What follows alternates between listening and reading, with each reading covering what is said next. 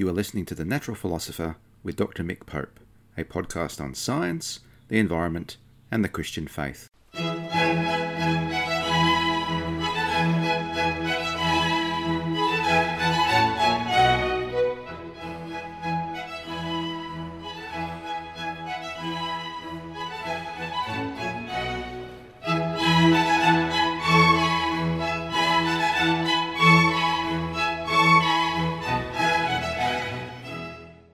This podcast is written and produced on the lands of the Wurundjeri people of the Kulin Nation, and I pay my respects to elders past, present and emerging of all Aboriginal and Torres Strait Islander nations, acknowledging that sovereignty has never been ceded.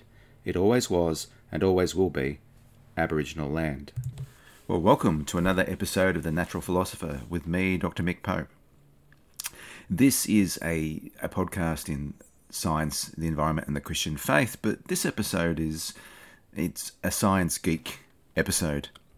I want to talk to you about a recent scientific paper, and don't worry, I'm not going to go into too much detail per se to nitty-gritty, but it's about something that's important. It links to the movie, you may have seen it, The Day After Tomorrow.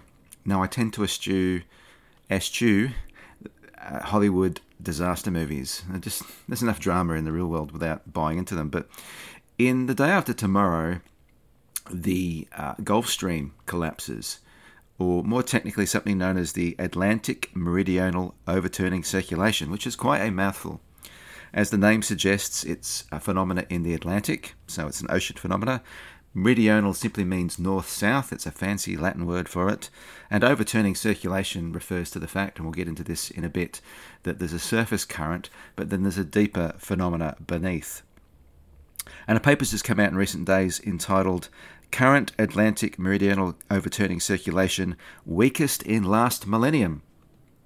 And so that sounds rather serious, and indeed it is. And I'm going to talk a little bit about what the paper says, but it's certainly not the first paper that's talked about this. I've got in front of me here, and if you hear the shuffle of papers, apologies, a paper from Nature Climate Change in 2015, which says, the title is Exceptional 20th Century Slowdown in Atlantic Ocean Overturning Circulation. So the most recent paper is actually a set of proxy measures of the state of the environment, which measure directly and indirectly the state of this overturning. And they're just really nailing the fact that this phenomena that the 2015 paper talks about is really true.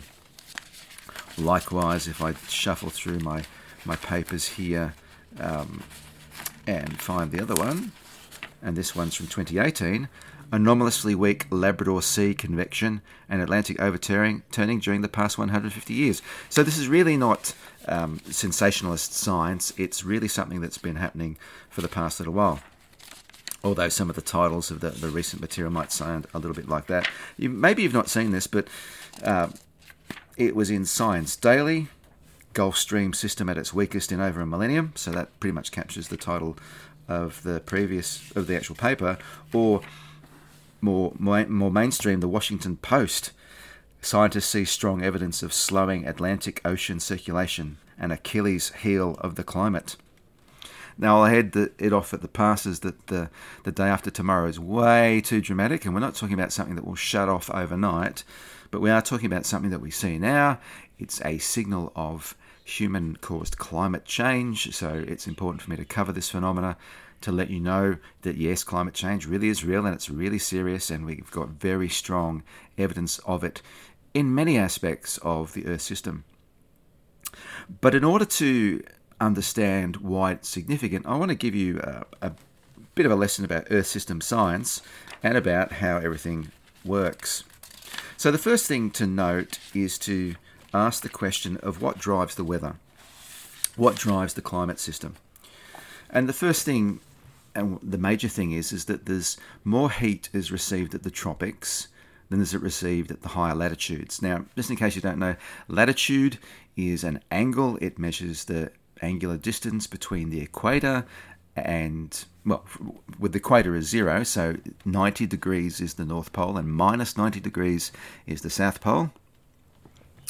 And So because the Earth is a sphere, and apologies if you're a flat earther, you're listening to the wrong podcast, or maybe you're listening to the right podcast, but the Earth is a sphere, and so that means that the sun's rays hit the surface of the Earth more obliquely in the higher latitudes, as we call them. So less radiation, in which we measure in watts per metre squared, that's joules per second per metre squared, so units of energy per second, and you can think of watts. Think about light bulbs, for example. So less energy is received in the higher latitudes than in the equatorial regions, and so a circulation results to redistribute that heat, in essence.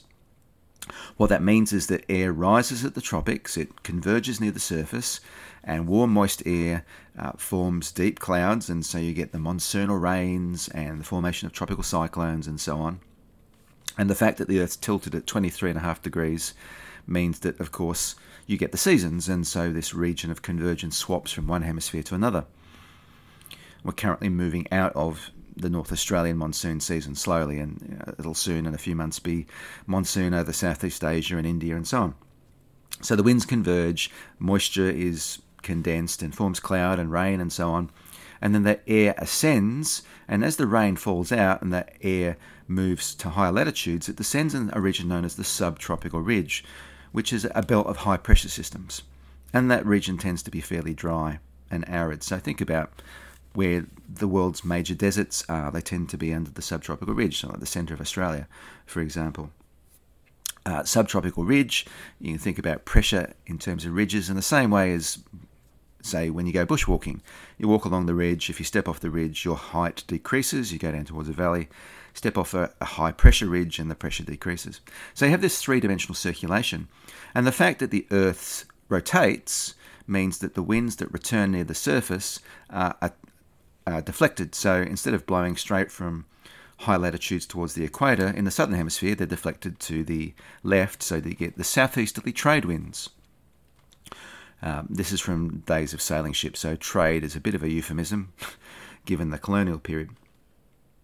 So the heating difference between the equator and the poles drives an atmospheric circulation, and that redistributes the heat.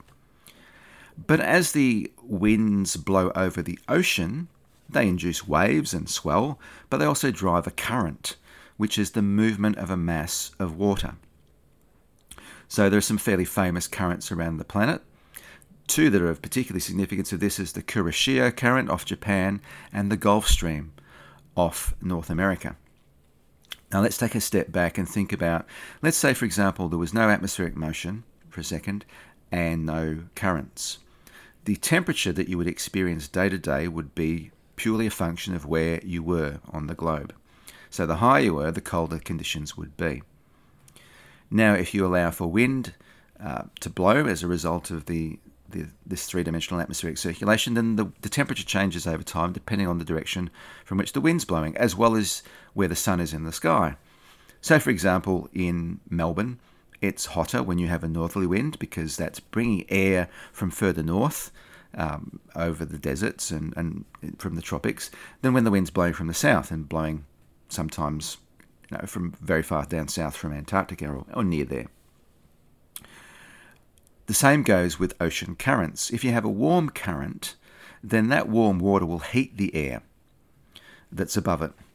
Likewise, if dry air blows over warm waters, you drive evaporation, and so you add moisture to the air.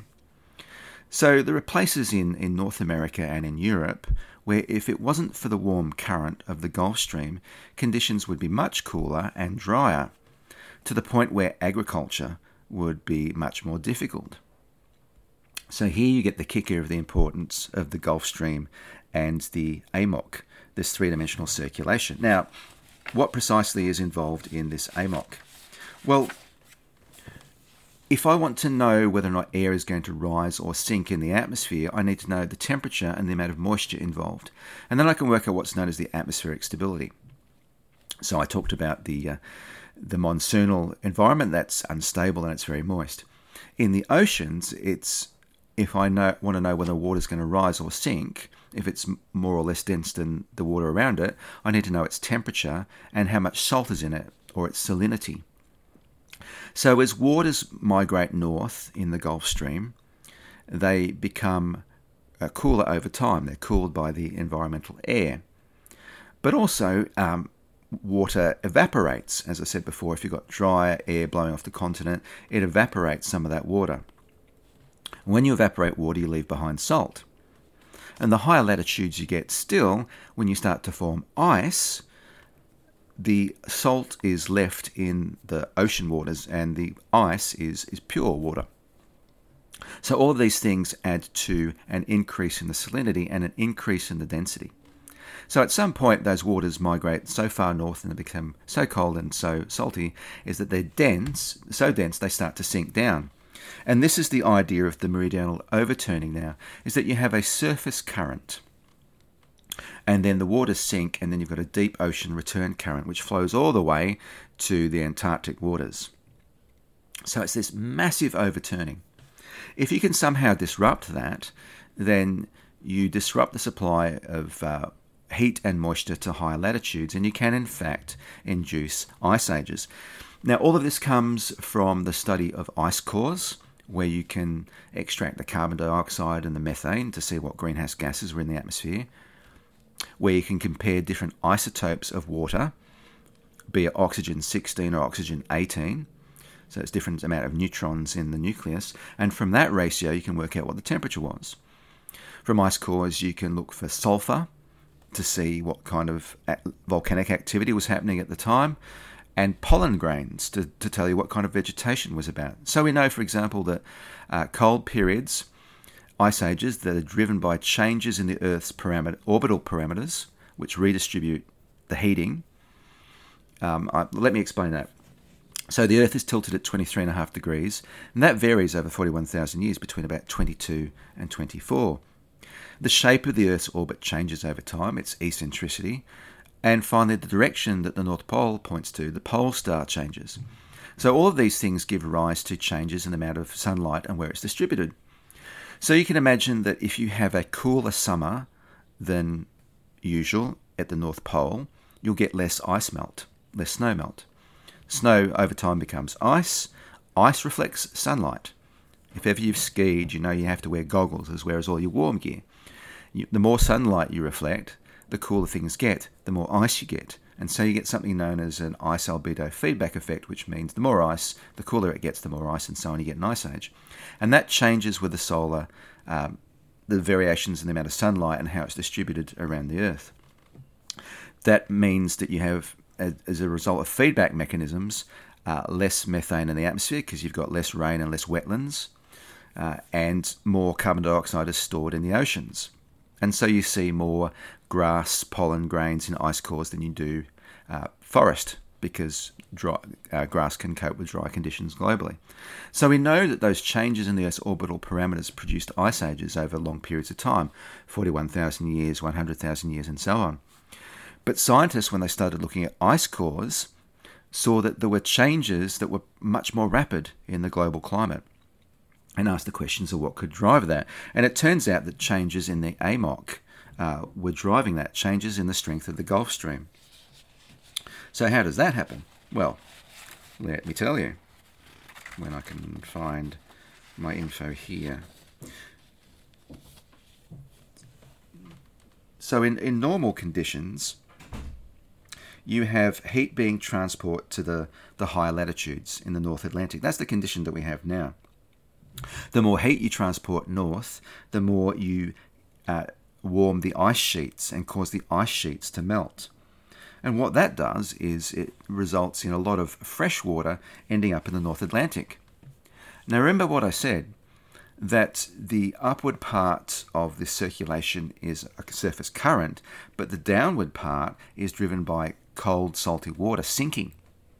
But if you keep adding fresh water to that, then you will reduce the amount of sinking that occurs and reduce the strength of the surface circulation as a result. So the ordinary warm conditions with a strong current lead to ice melting, lead to the reduction in sinking, which lo and behold leads to cold conditions. And then those cold conditions reduces the meltwater input from the ice sheets, which allows the surface salinity to grow again. and the surface salinity growing again means sinking waters, means a strengthening of the surface current, means the transport of heat northwards. So you get those rapid flip-flops which happen on their own quite naturally over time, which means that you move in and out of colder periods globally on a number of different timescales. Changes due to the Earth's orbit, changing where the sun's heating occurs, and changes over a shorter time, this flip-flopping in the ocean system. So it's really quite complicated. And we know that, all other things being equal, in terms of the orbital parameters one, that we should be slowly heading towards a new ice age in thousands and thousands of years' time, not tomorrow, not in a few decades, but that has been offset by the greenhouse gases that we've been putting into the atmosphere. And so you would expect then, oh, well, that means that and in fact, the figures, suggest for hundreds of thousands of years of order, because the Earth's temperature will be a degree Celsius warmer. Even if we switched off greenhouse gas burning tomorrow, we would lock in 1 degree Celsius of warming for of order 100,000 years because of the mechanisms involved in storing carbon dioxide. It sits in the atmosphere for a long time. But that then takes us back to the paper that's been recently published, and I'll talk about that in the second half of the program.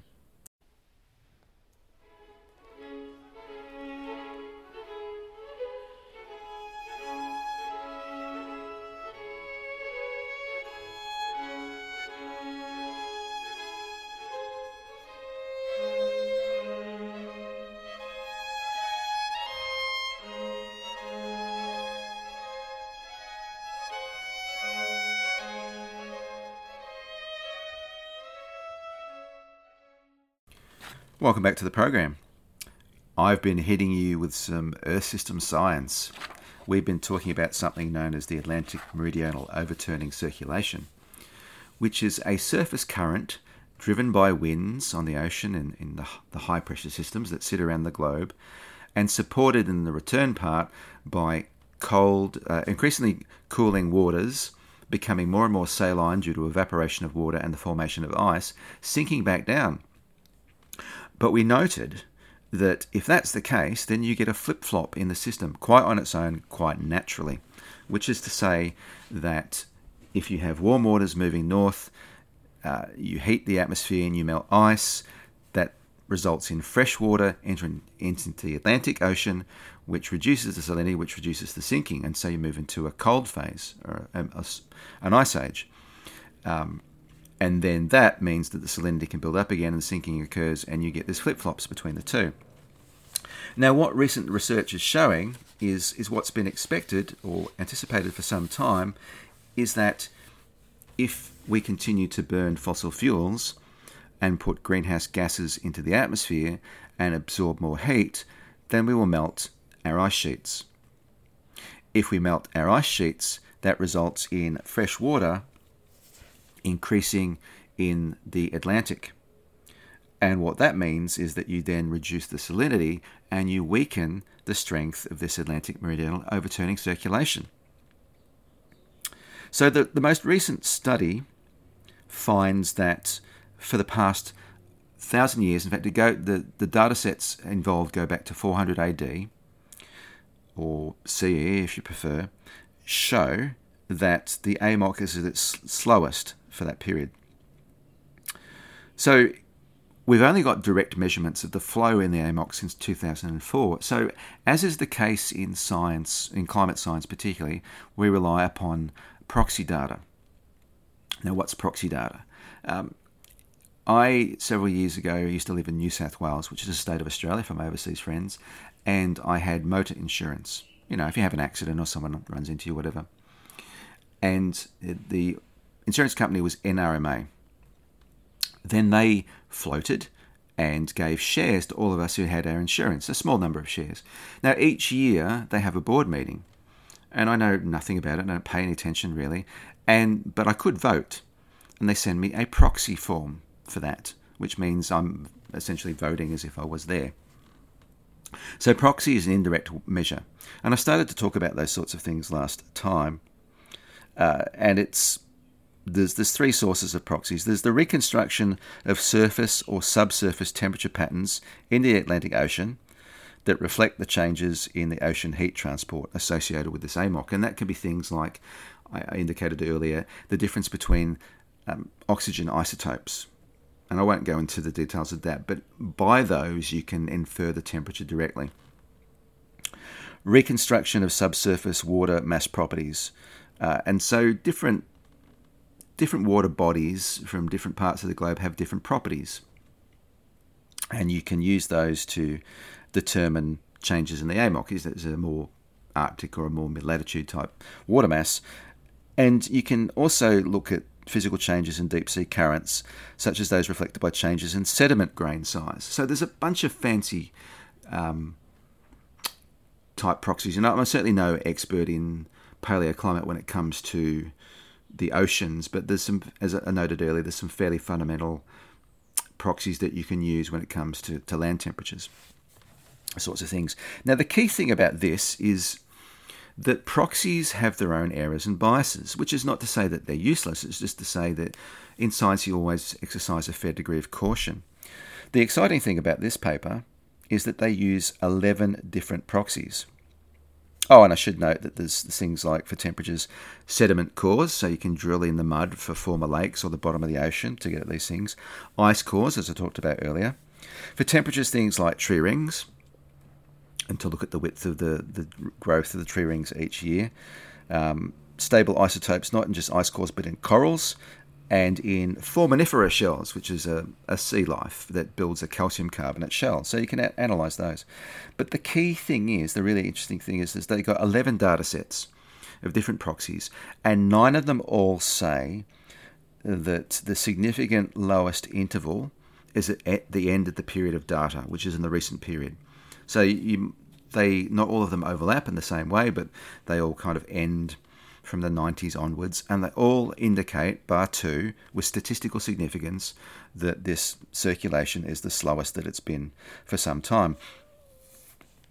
What it shows is that it was stable before the 19th century, that there was the 20th century, the 1900s, rapidly declined about 1960, and then recovered in the 1990s and started to decline again in the mid-2000s, the first decade of this century.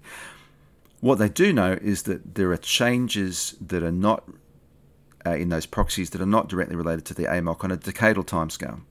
So on timescales of decades, there's different things that are influencing this pattern.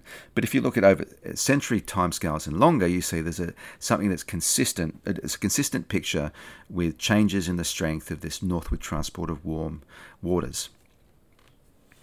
One of the things that shows the consistency with this, and obviously I can't show you because it's not in front of you, but if you look at maps of where the temperature has changed over time, what you can see, and I'm looking at it now, I've got a map here in front of me, and it's the linear trend in degrees Celsius per century from 1901 to 2013, and it shows warm spots right across the globe. Now, that, of course, is consistent with global warming, isn't it? That if you burn fossil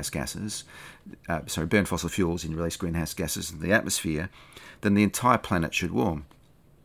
Except, of course, you get local variations, and the local variation is this big cool blob in the very northern part of the Atlantic, which means that the warm current's not getting as far as it used to. So there's this cold anomaly. So the entire globe from this map here is warming, except this tiny little blob. And this tiny little blob is where normally the warm waters would continue to push north in the Gulf Stream, and they're not. So that's entirely consistent then with a weakening of the AMOC, this Atlantic Meridional Overturning. So why is that important? Well, if you look, I'll just talk quickly about paleoclimate history. It's likely that variations in this played a role in driving human evolution. So if you get rapid changing on a timescale of less than 1,000 years of moving from warm to cool conditions, what you find is cooler environment is more arid. There's less, roughly speaking, there's less energy to drive evaporation, so there's less rainfall.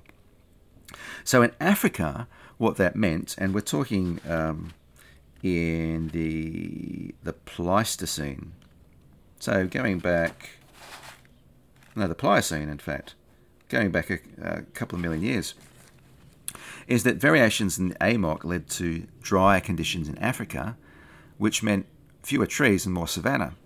And our ancestors, Australopithecus afarensis, was very small indeed. Maybe you've heard of the fossil Lucy, which is a classic example of Australopithecus afarensis. So if you're small and you can't run very fast, and your shoulders are built for climbing, not throwing projectiles at big saber-toothed cats, etc., or the equivalent thereof, then you're going to make an effort to run real quick.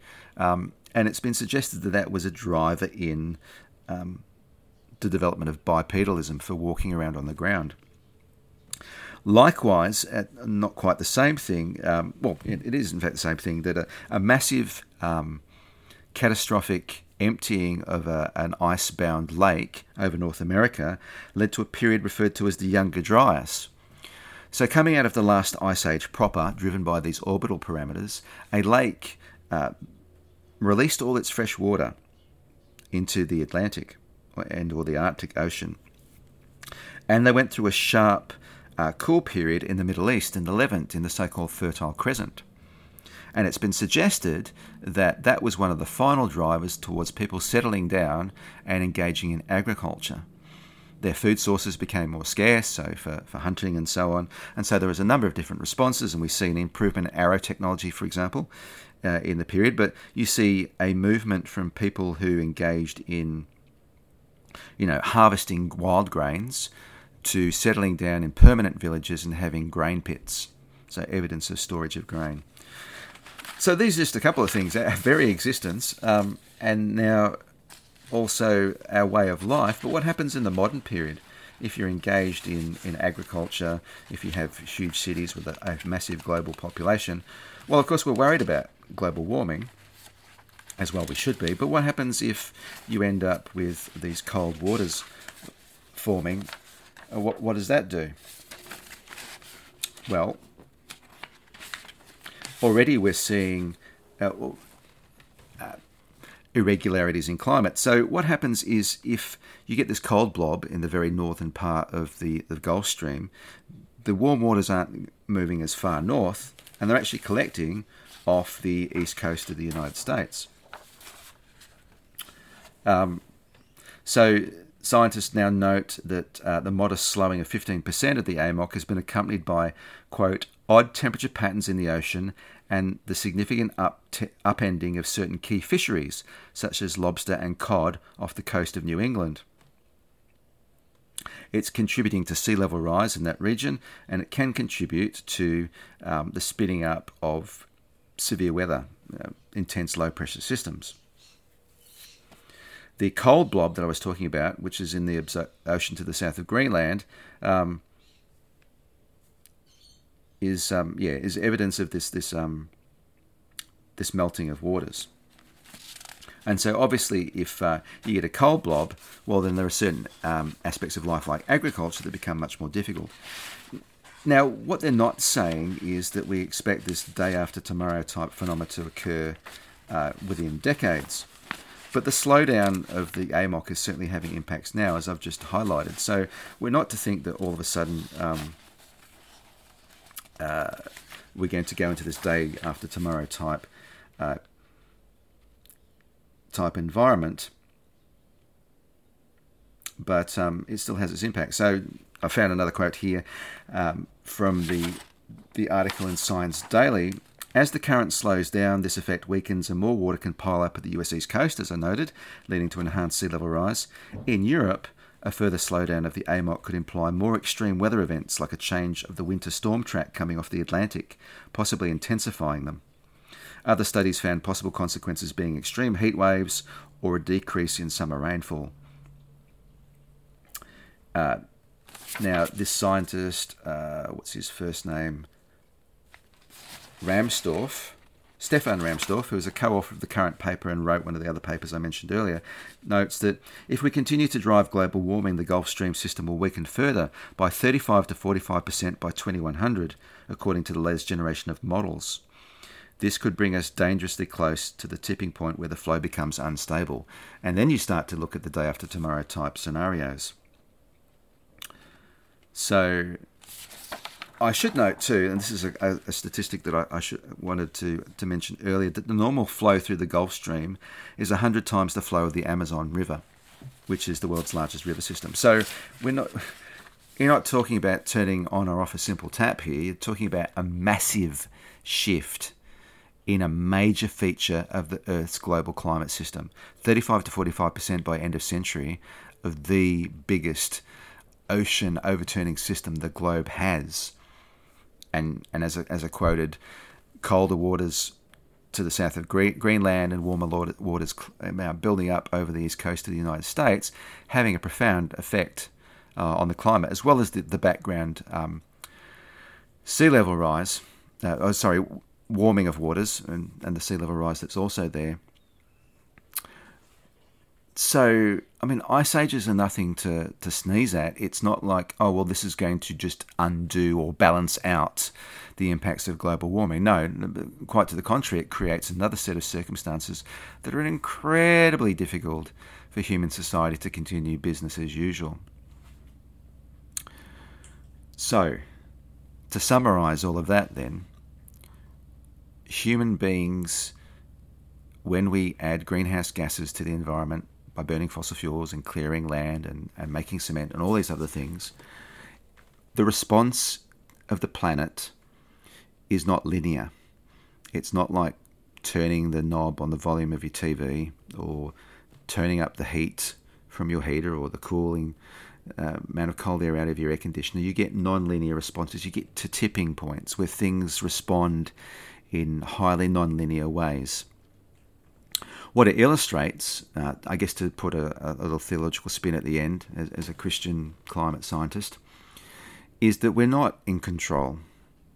We think that we exercise mastery over the planet with the technology that we put in place. And again, I'm not being anti-technology in any way, shape or form, but the ethos that we bring to it will basically becoming undone. So it's really time for a rapid rethink of the way in which we run our civilization. Because if we don't do that and we don't make some fairly rapid changes, then the Earth's climate system will make it for us. And rather than making it part of some end of days apocalyptic type scheme, remember that this is our own doing. From a theological point of view, we can say that we've been created with limits in a system, with limits, and it's a recapitulation of the grasping after the fruit at the words of the serpent. And the lie is that our technology will bring us mastery, when our folly in applying that technology is only bringing disaster. Sorry for that bad news. But there is still time and there is still hope, both from a scientific and from a theological point of view. So once more, thank you for listening and God bless. You have been listening to The Natural Philosopher. This podcast was written and produced by Mick Pope. The theme music is from Antonio Vivaldi's 4 Seasons, conducted by John Harrison with the Wichita State University Chamber Players and downloaded from the Free Music Archive. You can subscribe to this podcast on Podbean, Apple and Google Podcasts, and Spotify. You can also like and comment on my Facebook page, Mick Pope, Natural Philosopher.